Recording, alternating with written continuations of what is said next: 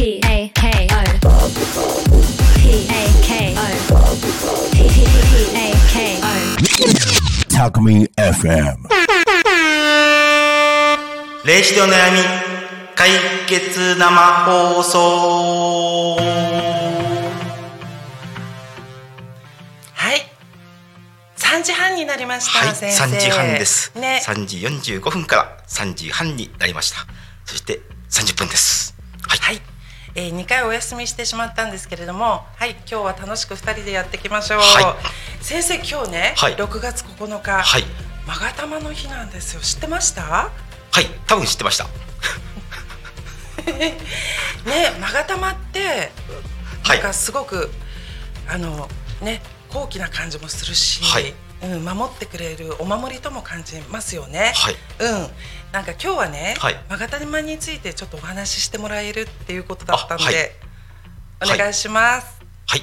勾玉って何かって言われたらまず日本ではまあ歴史だとかその書物とか、まあ、書物っていうとおかしいな。その言われてること。よく何に使えたかよくわからないけれども三種の神器と呼ばれていてその中の一つ。で高貴なっていうかまあ権力者が持っていた装飾具の一つとされています。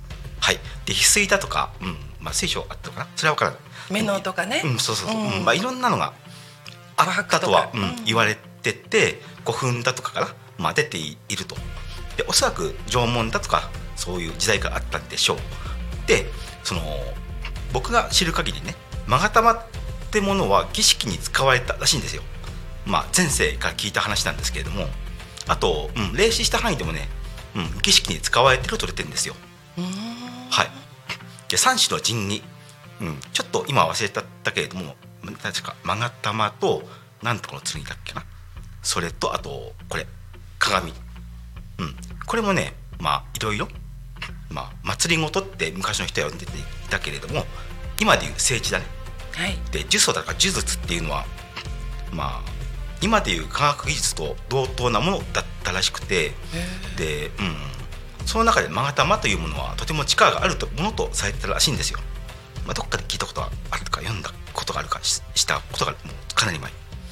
でそのあ戦国時代のあれかな？何かで読んだんだ、まあ、戦国時代まで、うん。そういう呪詛だとか呪術ってむっちゃくちゃ使われてたらしいんですよ。ねはい、で有名な話ではなんか武田信玄が死んだのも呪いだったらしいというのをなんかまあ都市伝説まがいですけれども。ああ聞いたことあります。はい。うんうん。で戦が始まった途端に武田信玄死んじゃったっていう、はい、っていうぐらい、うん、重要なもの。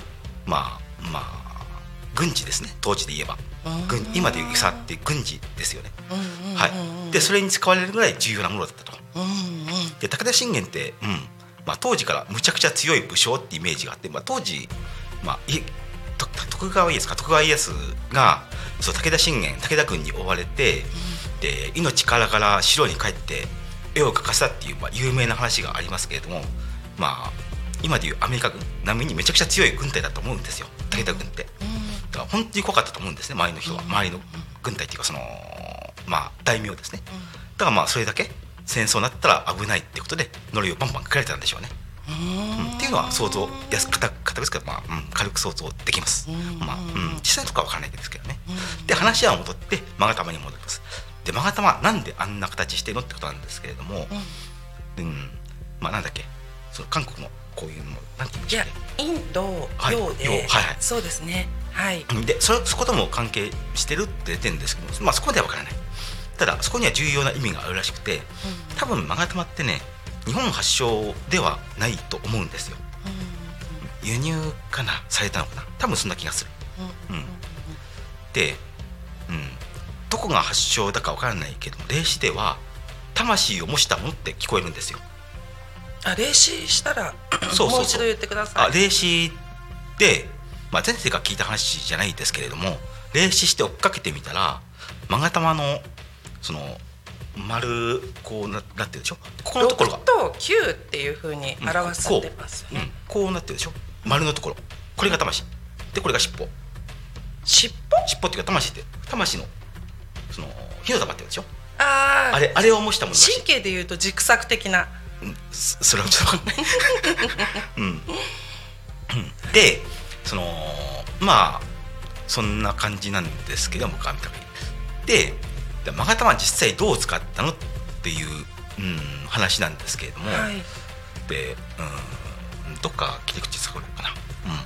まあ、大体今の人も、まあ、スピリチュアルだとか霊能力使える人も同じことするんで多分古代の人も同じことやったと思うんですけれども、まあ、こういう、まあ、これが例えば勾玉としましょうこのスマホね。でこれが勾玉だとそこに念を込めるんですよ。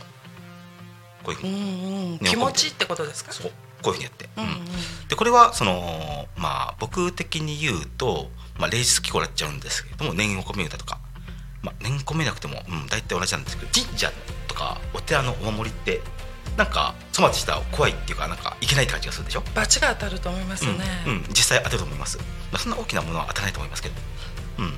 まあ、なぜかっていうとそこに神様が宿ってるか。らなぜかっていうとお坊さんだとか神職に関わる人がこうお祈りする楽器としてああでそれで念を入れるってこと？そう念入れとか根入れとか言うらしいですけども。あでそうすることによってその人を魂の一部魂じゃないな。まあ生き量でもないな。なんていうんだろう。まあ念っていうらしいですけども。僕は人工魂作ってその中にこの中に入れるんですけど例えばこれがね。ー人まあ工魂、人工魂。まあこれは後で後々話します。あはい。でとにかく、うん、そういうのを込めてまあ自分の思いをコピーするって感じですね。コンピューター的に言うとそれで、まあ、お守りになるんですよ。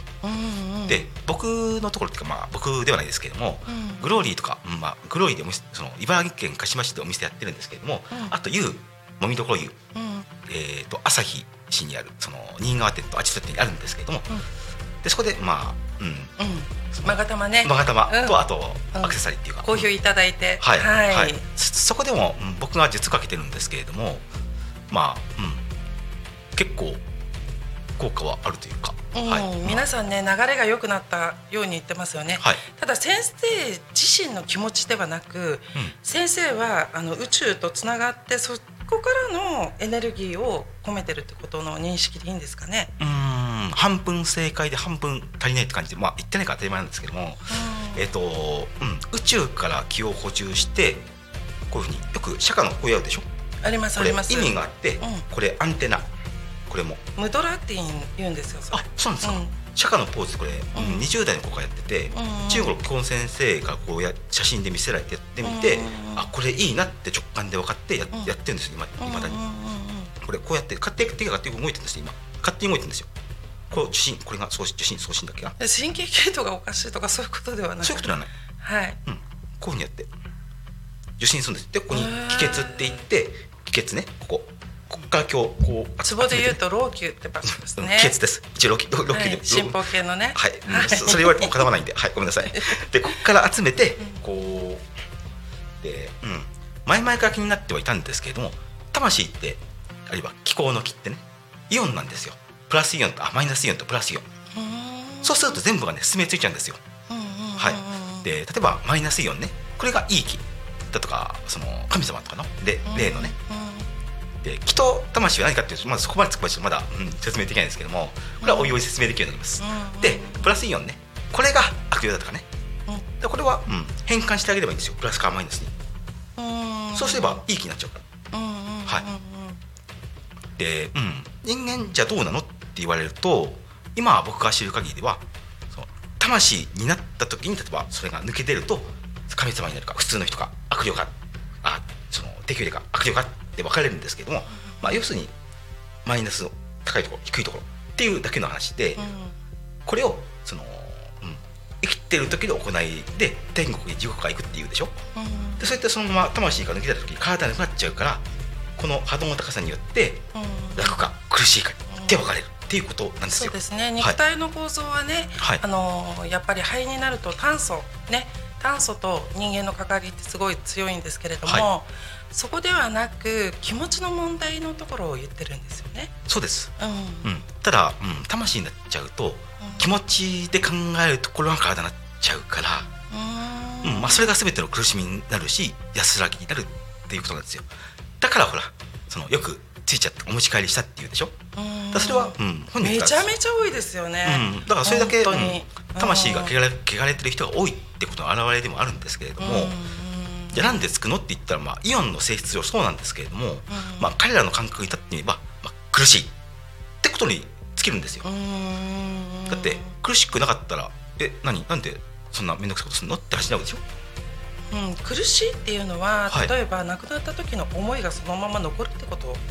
そうです。うん。だって痛みってプラスイオン的な感じなんですよ。電気信号だから。そうですね。電気信号ですね。だから辛い。いってことは苦しいってことのそれ悪い気邪気になるんですよ。っていうことはまあおのずとプラスイオンだよねっていう。うんうんうんうん。うん。これをプラスからねマイナスに変えてあげればいいっていう、うん。うん。ではプラスイオンが、はい。あのそういった悪い邪気とかそうです。っていうので、はい。人間本来魂はマイナスイオンでできていて、はい。そのなマイナスイオンをどれだけ満たすかっていうのがエネルギーワークをやってる方の醍醐味っていうことの認識でよろしいんでしょうかね。全然大丈夫です。全然、うん、むしろ、うん、そんな感じ、うん。はいうん。で、うん、僕が、うん、それ以上まあいいや。いいよでその僕が考える限り何度も言ってるんですけれどもそのまあ霊術機構とは言ってますけれどもあるいはこのスピリチュアルなもの。も先生はね、はい。あのー本業は霊術機構家なんではい。そのお話もねちょっはい。とあまずやっていただいてからお話まがたまにつながるお話してもらっていいですか？あわかりました。はい。はい。はい。あじゃあ霊術機構について、うん、今話そうとしてたことも含めて話していこうと思うんですけれども、僕が、うん、今に至る結論を含めて言うとまあ気候？もう、うん、気候に限らず全ての、うん、そういう気を操るもので、まあ、科学と直結していると思ってるんですよ、うんうんうんうんまあ、物理的なものとして。でその大体、うん、今の理解されてる範疇、うん、文明的にね。で言っちゃうともう気だとかうん。霊的なもの、ってものの認識でとどまっちゃうんですよ。うん。でそうなると非科学的な？ってもなっちゃうんですね。ただマイナスイオンプラスイオンなくしてうん。まあうん。まあそこら辺は科学本当の科学の世界になっちゃうんでうん。まあそこまで使われたものは僕何も言えないんですけども。うん。ただうん大事なものですよねって。うんそう考えるとまあ信仰？信仰っていうのはマイナスイオンとプラスイオンを操作するものだと思うんでうん。それを心っていうものを使って。うん。ちょっと、うん、無機質な話し方しちゃいましたけどでもそういうものだと思うんですよ。うん。で、うん、僕の霊術機構の霊術って、まあ、基本的には、うん、そんなすごいことはしてなくて、まあうん、人工魂って先ほどお話ししましたけど、うん。人工魂って何って言った時にその、うんまあ、思念体を作るってことなんですけれども、まあ、自己意識を作るってことも変わってくるんでじゃあ何って時にそこはね、うんまあ、自分の人格をコピーしてここに新しい人格を与えてそその、うん、そのまあ気ですね。気を練ってうん。自分の感情感情じゃないな。思考回路をコピー思考回路って僕は言いますけどその考え方のパターンをコピーして入って封じるとあ新たにその考え方を持った一つの人格が出来上がるわけですよ。ただ、うん、人所詮人工魂で命ではない。僕から見ると。生まれ変われない。うん、で最終的にはね、まあ、彼らの、うん、意思によると思うけれどもそうなった時にそれが新しい命として次につなげるかその、うん、天国行っちゃうかわからない。僕にも。彼らの意思だからそこは。ただ、うん、彼らも自由に行動してだ、うん、ちょっと、うん、人工魂の話に入りますけれども彼らってねものすごく純粋。でねものすごくそのうんその優しいしそのロボット的といえばロボット的だけれども言われたことをきちんとやる。でできないものはできません。とはっきり言う、うん、意志とか思いっていうのを持って持ってうん、ただ言われたことは忠実に守る。でそれはやっちゃダメだってはっきり言ってくるうん。ちなみに先生その人工魂っていうのを作ってらっしゃるんですか？日頃、はい。うん。まあそういったのをこのブレブレスレットとかこういったものに込めてます。うーん。うんまこの2つとはあんまり話したことはないけれどもそのうん。あ日々頑張ってるって、うん、うんうんうんうんまあ話さなくても自分に与えた役割を周りの人工魂だとかあるいは他の魂たちねうん空気中にいる魂だとかあるいは守護霊で接続していろいろ仕事をしてると思う。実際そういうふうにその教え込んでることもあるし。うんで何も言わなくてもその僕の込めた銃とかねうん勾玉その幸福もお守りって呼んで売ってるんですけれども、うんそれがね翡翠の、翡翠だったかな確かの勾玉グリーンのね売ってるんですけども3000か5000で、はい。これもそうですね。そうそれがね、はい。そのえっ、とこう同じものを込めてやってるんですけどもみんな意思を持ってその活動っていうかそのその買ってもらった人の幸せのために尽くしてる。なるほどね、はい。うんうんうんうんでこれは、うん、他のお守り例えば神社仏閣でもらうやつね、うんそれにも同じことがいるんですよ、うんうんうん意思を持ってる。うん。うん、なるほどね。うん。そう。んんうんうん。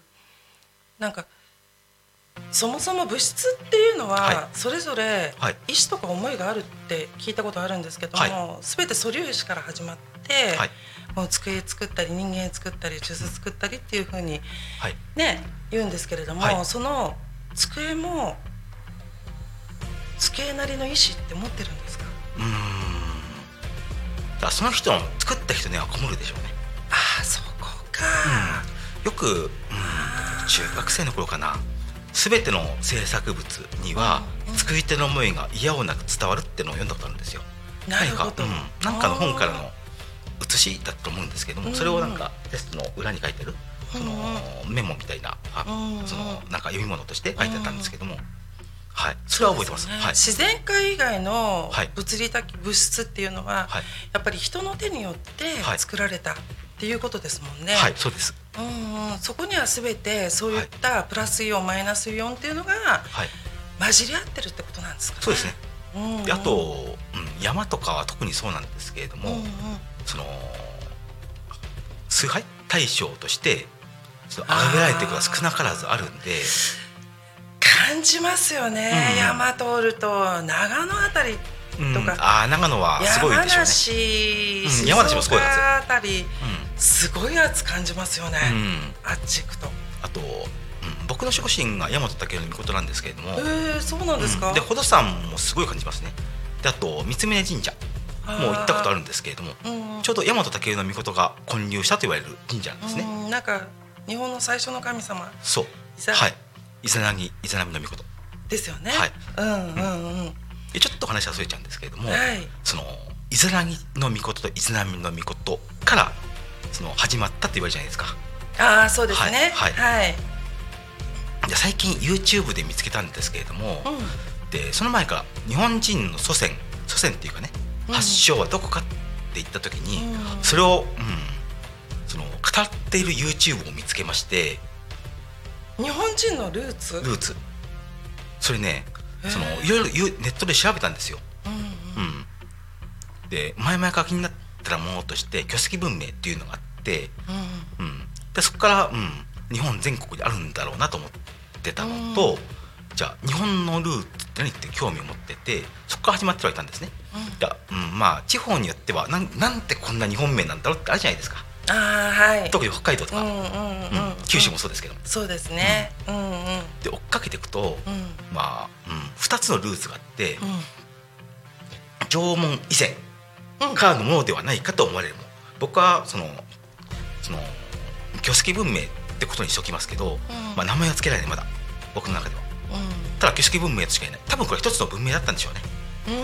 うん。日本全国。でそのそれとは別に、うん。例えば古代神教っていうらしいんですけれども、ん。これを初めてした神教をルーツとするうん。そのものその考え方っていうか日本人の、うんうん。うん、そういったものを調べてたんですよ。へえ先生が？はい、うんうん。はいでその動画を見つけたんですね、うん他にも。例えば「君が代」うんうんうんうん。あれってちょっとどっか不自然じゃないですかって思うんですよ。でもそこはちょっと触れない方が先生。いい？えまたうん。うん。うん。わかりました、うんうんうん。じゃあ、うん、ちょっと、うん。まあ、検索すればすぐ出てくるんですけれども、うんうん。ちょっと話していきますけれども、うん、どうも日本人の今喋ってるカナ語ですね、はい。うん、のルーツってどうもヘブライ語らしいんですよへえ。ヘブライ語。でで、うん、多分そのなん日本人ユダヤユダヤ層だったかなユダヤ層ユダヤ層って話し方から書き方しからして多分戦前のものだと思うんですけれども。ユダヤ人祖先論だったかなっていうのがああるらしくてで今もそれ再燃してるらしいんですね、うんでそれで知って調べてたんですけれども、うん。だけどその、うん、DNA からは見られないと、うんうんうんはい。って話してる間にもう20分ですね。はい。うんということで残り5分ということでこの続きは来週ということで。来週なんですか先生。ごめんなさい。ちょっと雑談が過ぎました。30分なんでちょっとゆとりこいってたらちょっとうーん。ごめんなさい感じです。じゃあ5分残り5分っていうことでここ濃縮していきます、うん。でそのこの話題はちょっとまた整理して美味しくお話をまとめてじっくり話します。はい、はいうん。でその残り5分で、うん、日本人のルーツは何かって言いましたけれども、うん。そこは来週取っておきましょう。うん。でマガタマの話からずいぶんそれちゃいましたよね。はい、はい。でもそこも結構関わってくるんですよ。三章神器と。ああそうなんですそう。ねでおそらくね勾玉はね中国から来てると思ううんうんうん、そうですね、うん。中国もやっぱり陰陽のね、ううんところからうん。壺に発展していって、ね、4000、5000っていう壺がね、はい。日本に入ってきたってことですからね。はい。うん。はい。であと三章神器の中のもう一つ二つはちょっと次回調べて話せるようになります。うん。はい。なんか太陽とはい。月、はい。結局陽と陰ってあるじゃない、はいで陽は太陽上昇、はい。で男性、はい。で陰の方ははい。女性、はい。で月。はい。ね。はい。で、えっと暗闇とかね、はい。うん、そういうやっぱりバランスっていうのも関わってくると思うんですけれども、はい。えーっとねうん。これは話した方がいいかな。大丈夫かな？うん大丈夫だ。えーっとね実はねその日本語で言うと、うん以前話したかもしれないんですけれども、うん。その閻魔大王いるああっていうでしょ？はいはいその上界とか、うん、で会あと話よくしますよね。うん、いろんな魂と神様と話します。はいはい。であとヨーロッパっていうと万能の神ゼウス。ゼウスこれって。ゼウス神。うんこれって同じ神様なんですよ。同じ？同じ。でこれ何かって言ったら太陽。太陽。太陽神ってことですよねまあ、。太陽神ですね。はい。だからこれは本当の太陽。あのキラキラ光ってうる。ん日を照らしてる太陽そのもの。うんまあ太陽も生きてるっ太てことなんですよ。エネルギーたくさん感じますよね。うん。うん。で、まあそなんでうん太陽がゼウスだったり閻魔大王だったりするのって言うとまた違う話になっちゃうんですけれども。ではそこら辺をまた、は来週ね、はい先生、はい。楽しく。話しましょうか。はい難しいですけどはい。はい。楽しみに。はい、それではまた、はい。バイバイ来週。